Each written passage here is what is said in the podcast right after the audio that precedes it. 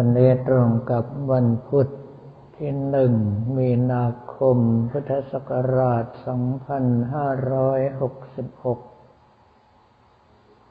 ของพวกเราที่มีนาคเพิ่มเข้ามานั้น ความจริงเขาจะบวชกันเอง แต่กับผมอัตมภาพเป็นคนไม่ค่อยมีเวลา แม้แต่การนั่งพระอุปชาได้ก็ถือว่าเป็นเรื่องทำเงิน มันก็ไม่เคยรับกับใครเหมือนกัน เพราะว่าส่วนใหญ่ก็บวชให้ฟรี ก็เลยขอให้ไปบวชพร้อมกันในวันที่หกทีเดียว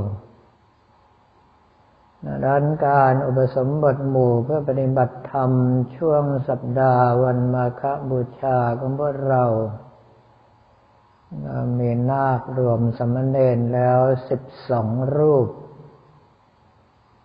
แบ่งได้สี่ชุดพอดี แต่คราวนี้นาคเมื่อจับคู่เข้าไปแล้ว ซักซ้อมในระหว่างชุดของตนเองให้คล่องเข้าไว้แล้วว่าส่วนใหญ่แล้วพอถึงเวลารวมกัน ทีเดียวสิบกว่ารายเราว่าได้คล่อง แต่พอเหลือสามคน ใครสะดุดเสียคนหนึ่งอีกสองคนก็มักจะร่วงไปด้วย แบบเดียวกับการสวดมนต์ทำวัดของพระเราที่กับผมอัตภาพเคยเน้นว่าให้ทุกคนว่าจนได้คล่องตัวด้วยตนเอง เพราะว่าถ้าคนอื่นสวดผิด เราจะไม่ล่มตามเขาไปด้วย แต่ถ้าไม่สามารถว่าให้คล่องได้ด้วยตนเอง ถึงเวลาคนอื่นสวดผิด เราก็จะไม่มีความมั่นใจ แล้วก็ล่มตามเขาไป อย่าคิดนะครับว่าไอ้เรื่องของการสวดมนต์ล่มจะมีแค่ระดับพวกเรา ขนาดวัดใหญ่ ๆ ในกรุงเทพยังล่มมาแล้ว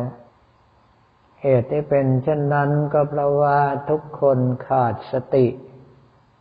ในระหว่างที่สวดมนต์เมื่อว่าคล่องปากตามกันไปก็ไปได้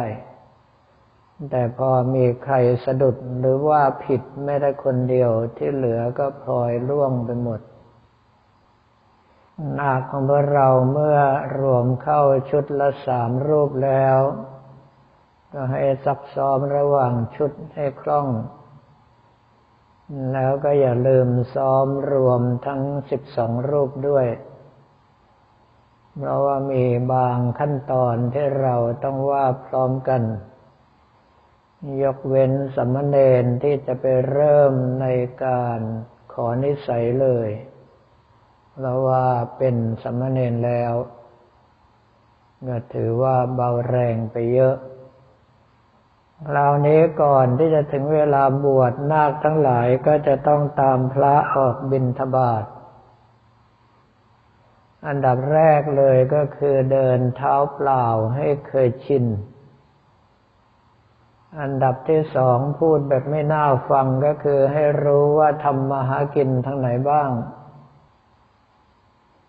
อันดับที่สามก็คือดูความคล่องตัวในการทำงานของพวกเราสิ่งที่ทุกคนทำจะอยู่ในสายตาของครูบาอาจารย์ตลอดจนกระทั่งพระรุ่นพี่ อย่างวันนี้ที่พวกเราเดินไปบินทบาทกับพระ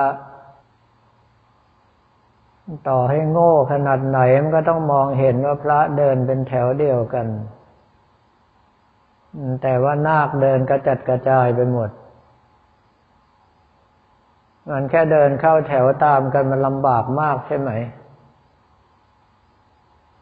แล้วการเก็บกับข้าวที่ญาติโยมเขาใส่บาตรให้รู้จักใช้ไหวพริบของตนเองด้วยว่าเก็บอย่างไรที่จะไม่ขวางการใส่บาตรของคนอื่น หรือว่าถ้าหากว่าพระท่านเดินต่อแล้วเราจะเก็บได้สะดวก ไม่ใช่ถึงเวลาก็เอื้อมผ่านหน้าโยมที่กำลังใส่บาตรอยู่ทำให้เขาใส่บาตรไม่ได้แล้วจากการที่พวกเราส่วนใหญ่ลงไปเดินบนพื้นผิวจราจรคือบนถนน มั่นใจได้เลยว่าไม่เคยขับรถยนต์กัน เพราะว่าถ้าคนที่เคยขับรถยนต์ จะรู้ว่าที่เราลงไปเดินนั้นสร้างความลำบากให้แก่คนขับขนาดไหน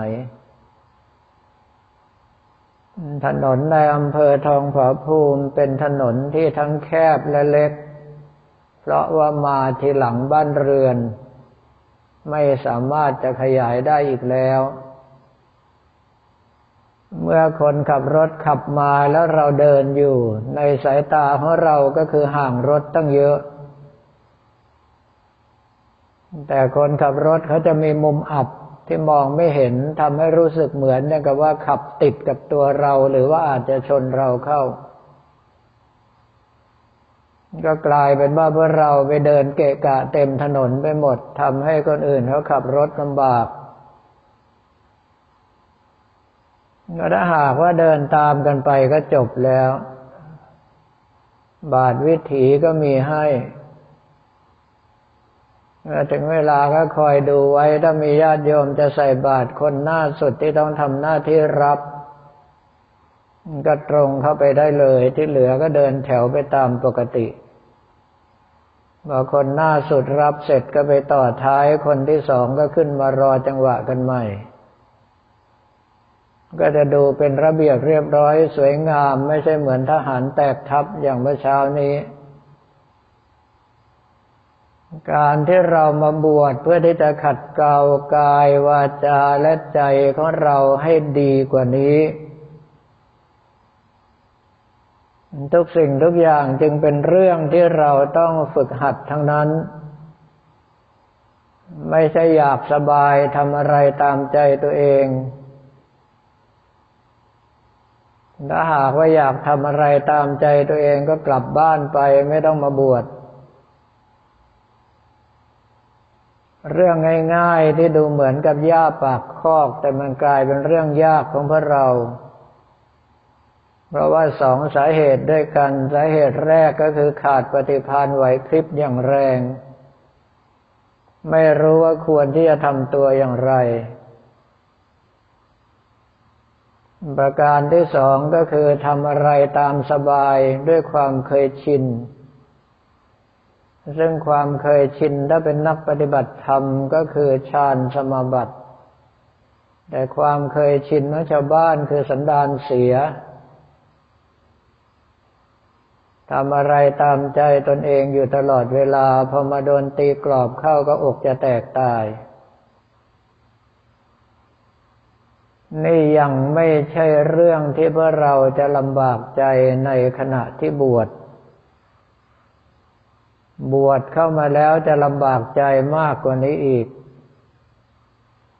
เพราะว่าสิ่งทั้งหลายทั้งปวงที่เราเคยทำได้ในตอนเป็นฆราวาสจะโดนตีกรอบด้วยศีลของพระ กับผมอัตวภาพเคยเปรียบเทียบว่าชีวิตคารวาสถ้าเปรียบกิเลสเป็นเสือตัวหนึ่งในป่า เราเดินเข้าป่าไปบางทีทั้งปีก็ไม่เจอเสือ แต่ชีวิตทั้งความเป็นพระเขาเอาเสือตัวนั้นขังไว้ในกรงแคบๆกับเรา เสือมันก็ฟัดเราอยู่ทุกวัน เราว่าขยับไปทางไหนก็ผิด จึงเป็นเรื่องที่ต้องใช้สติสมาธิและปัญญาเป็นอย่างสูง ว่าทำอย่างไรที่เราจะรักษาศีลของเราให้บริสุทธิ์บริบูรณ์ได้เป็นเรื่องที่นาคทั้งหลายเมื่อบวชเข้ามาแล้วต้องปรับตัวเอง ต้องพยายามระมัดระวังจนตัวเองเป็นอันหนึ่งอันเดียวกับศีล จะคิดเมื่อไรจะพูดเมื่อไรจะทำเมื่อไรแค่ขยับตัวก็รู้แล้วว่าศีลจะขาดหรือไม่ถ้าลักษณะนั้นถึงจะพอเอาตัวรอดได้ แต่ก็ยังไม่แน่ว่าพอราคะโลภะโทสะโมหะระดมเข้ามาแล้วเราจะอยู่ได้ไหม ดังนั้นสมัยก่อนจึงนิยมว่าให้บวชก่อนเบียด ก็คือบวชแล้วค่อยไปแต่งงานมีครอบครัว แล้วการบวชสมัยก่อนก็นิยมบวชเอาพรรษา เพราะว่าการที่เราต้องอดทนอดกลั้นอยู่ในกรอบอยู่ในระเบียบตลอดระยะเวลาหนึ่งพรรษา ถ้าสามารถผ่านพ้นไปด้วยดี เขาก็เชื่อว่าเรามีวุฒิภาวะและความอดทนอดกลั้นเพียงพอที่จะมีครอบครัวได้ ในสมัยที่กับผมอัตมภาพยังเด็กอยู่ถ้าคนไหนไม่บวชก็คงจะไปขอเมียต่างบ้านต่างเมืองนู่น คนหมู่บ้านเดียวกันตำบลเดียวกันอำเภอเดียวกันไม่ต้องไปหวัง เขาใช้คำว่าคนดิบ ก็คือยังไม่สุขพอที่จะยกลูกยกเมียให้ไปดูแล ในเรื่องของการที่พวกเรามาฝึกฝนตนเองจึงเป็นเรื่องที่จะต้องกระทบกระทั่งอยู่ตลอดเวลา ใหม่ๆ ก็เหมือนกับสี่เหลี่ยมลูกบาศโยนโครมลงไปก็ตายแงอยู่ตรงนั้น เราต้องค่อยๆขัดเกลาตัวเอง จนกระทั่งเหลี่ยมมุมเล็กลงไปเรื่อยๆ ถ้าสามารถขัดจนกระทั่งกลายเป็นกลมเกลี้ยงกลิ้งไปทางไหนก็ได้ ถ้าอย่างนั้นถึงจะถือว่าใช้ได้ เพียงแต่ว่าของเรามีศีลเป็นกรอบ กลิ้งไปถึงกรอบก็กลับมาเสียดีๆละเมิดกรอบเมื่อไหร่ความซวยจะมาเยือน ในเรื่องของการประพฤติปฏิบัติไม่ว่าจะเป็นฆราวาสหรือว่าเป็นพระภิกษุสมณเณรก็ตาม ทำอย่างไรที่เราจะรักษาใจของตนเองให้ได้เหมือนน้ำกลิ้งบนใบบัวหรือใบบอนไม่ว่าจะกลิ้งไปมุมไหนก็ไม่ได้ติดอยู่เลยมันเป็นเรื่องที่พวกเราต้องหามุม หาที่หาทาง เข้าถึงให้เร็วที่สุดเท่าที่จะเร็วได้ ประมาณว่าวางได้ก่อนก็สบายก่อน แต่อย่าไปวางใส่หัวคนอื่น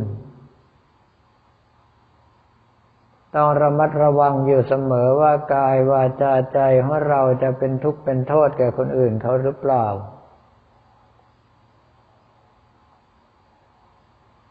ยิ่งถ้าใครมีเป้าหมายว่าบวชแล้วจะอยู่นาน ก็ยิ่งต้องขัดเกลาตนเองให้เร็วที่สุด เคล็ดลับอยู่ตรงคำว่าธรรมดา กระทบกระทั่งกับใครก็ตาม ให้รู้สึกทันทีว่าธรรมดาของการเกิดมาต้องเจอกับเรื่องอย่างนี้หรือถ้าหากว่ายังโกรธอยู่ก็ธรรมดาที่กูเกิดมาเจอกับมึงต้องเจอเรื่องอย่างนี้ ทำอย่างไรให้ลงคำว่าธรรมดาให้ได้ ถ้าสามารถเข้าถึงคำว่าธรรมดาได้สามารถเป็นได้ตั้งแต่ปุถุชนยันพระอริยเจ้า เพียงแต่ว่าธรรมดาของแต่ละระดับนั้นไม่เท่ากัน ธรรมดาของปุถุชนอาจจะอยู่ระดับแค่นี้ ของกัลยาณชนสูงขึ้นไปอีกระดับหนึ่ง ของอริยชนสูงขึ้นไปกว่านั้นอีกจนกระทั่งของพระอรหันต์ก็ธรรมดาจริง ๆ เพราะว่าวางทิ้งหมดทุกอย่างแล้วสำหรับวันนี้ก็ขอเรียนถวายพระภิกษุสมณเณรของเราได้บอกกล่าวแก่ญาติโยมแต่เพียงเท่านี้